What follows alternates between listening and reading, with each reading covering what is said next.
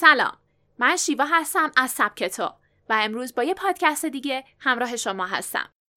چطور با یوگای منظم می‌تونید به زندگیتون نظم بدین؟ معمولا همه ما در طول روز وظایف زیادی به عهده داریم و باید توی محیط های مختلفی حاضر بشیم. از طرفی دوست داریم افرادی منظم در فعالیت های روزانمون هم باشیم. اما در این میان دقدقه ها نه تنها منظم بودن رو برامون سخت کردن بلکه باعث به وجود اومدن کارهای عقب افتاده و استرس ناشی از عدم انجام اونها هم شدن. برای منظم بودن شاید روش های مختلفی رو امتحان کرده باشید.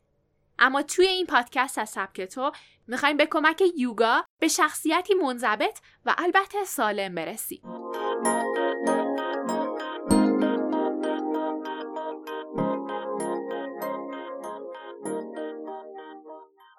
به طور کلی هر کاری که شما در طول روز انجام میدین جسم و ذهنتون رو تحت تاثیر قرار میده. تحقیقات نشون داده که اگر 6 هفته یک کاری رو هر روز انجام بدین ذهنتون اون رو به عنوان یک عادت جدید قبول می‌کنه. بر اساس همین قانون می‌خوایم به کمک یوگا توی چهار مرحله به نظم توی فعالیت های روزانمون برسیم. قدم اول زمان مشخص و ثابتی برای یوگا در نظر بگیرید. صبح بهترین زمان برای ایجاد نظم و انجام یوگاه. البته الزامی هم وجود نداره و این زمان کاملا به شما بستگی داره. ممکنه اصرها بدن شما آمادگی بهتری برای حرکات کششی یوگا داشته باشه و از این نظر مناسب تر باشه. چرا زمان مشخص اهمیت داره؟ چون موجب نظم و تداوم میشه اگه تو زندگی شما کارها با نظم و ترتیب پیش نمیرن از همینجا شروع کنید. تعیین زمان و پایبندی به اون باعث ایجاد الگوی مثبتی تو ذهن شما میشه و یاد می‌گیرید که چطور این الگو رو وارد بخش های دیگه زندگیتون بکنید. یوگای منظم نه تنها به ایجاد عادتهای مثبت دیگه هم کمک می‌کنه بلکه خودش هم ورزشه و باعث میشه بیشتر روی خودتون تمرکز کنید. یوگای منظم نه تنها به ایجاد عادتهای مثبت دیگه هم کمک می‌کنه بلکه خود ورزشش هم باعث میشه تا روی خودتون بیشتر تمرکز کنید و نقاط قوت و ضعفتون رو بهتر بشناسید. به مرور با یوگای منظم متوجه عادتهای منفیتون میشین که باید سعی کنید اونها رو از بین ببرید. به همین دلیله که تمرینات روزانه حتی برای پنج دقیقه هم بسیار مفیده. در واقع یکی از ویژگی های یوگا همینه که حتی توی چنین مدت کوتاهی هم قابل اجرا و البته تأثیر گذاره. پس اگه کلاس یوگای نزدیک محل زندگیتون نمی‌شناسید یا فرصت کلاس رفتن رو ندارین نگران نباشید. از نظر یک مربی یوگا حتی اگه یک ساعت دراز بکشید و درست نفس بکشید باز هم یوگا کردید. قدم دوم تمام دقدقه های ذهنیتون رو روی کاغذ خالی کنید. کاغذ و قلمی بردارین و 15 دقیقه زمان تنظیم کنید. بهتره که این کار درست بعد از تمرین یوگای شما که در هوشیارترین و سر ترین وضعیت هستین باشه. حالا تمام کارهایی که باید انجام بدین رو بنویسید. هر چیزی، شخصی، جزئی، مهم و غیر مهم. خودتون رو سانسور نکنید و چیزی رو از قلم نندازید.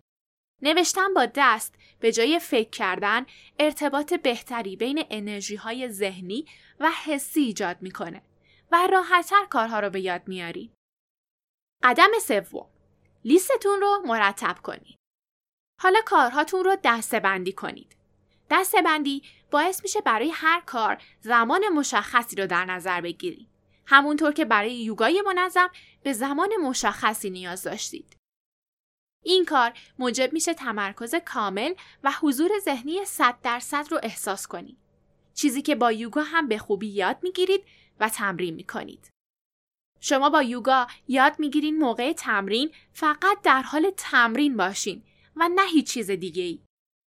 به این ترتیب یاد می‌گیرین هنگام انجام هر کاری فقط روی اون متمرکز باشین.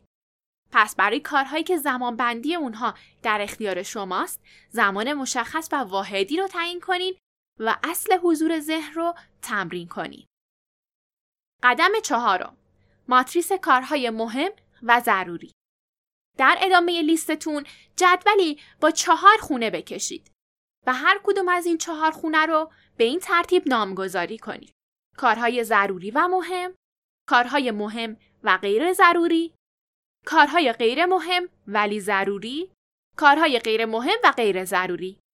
حالا کارهاتون رو وارد خونه های جدول کنید. اگه عادت به تأخیر انداختن کارها و بینظمی داشته باشین، توی روزای اول بخش کارهای ضروری و مهم کاملا پر میشن.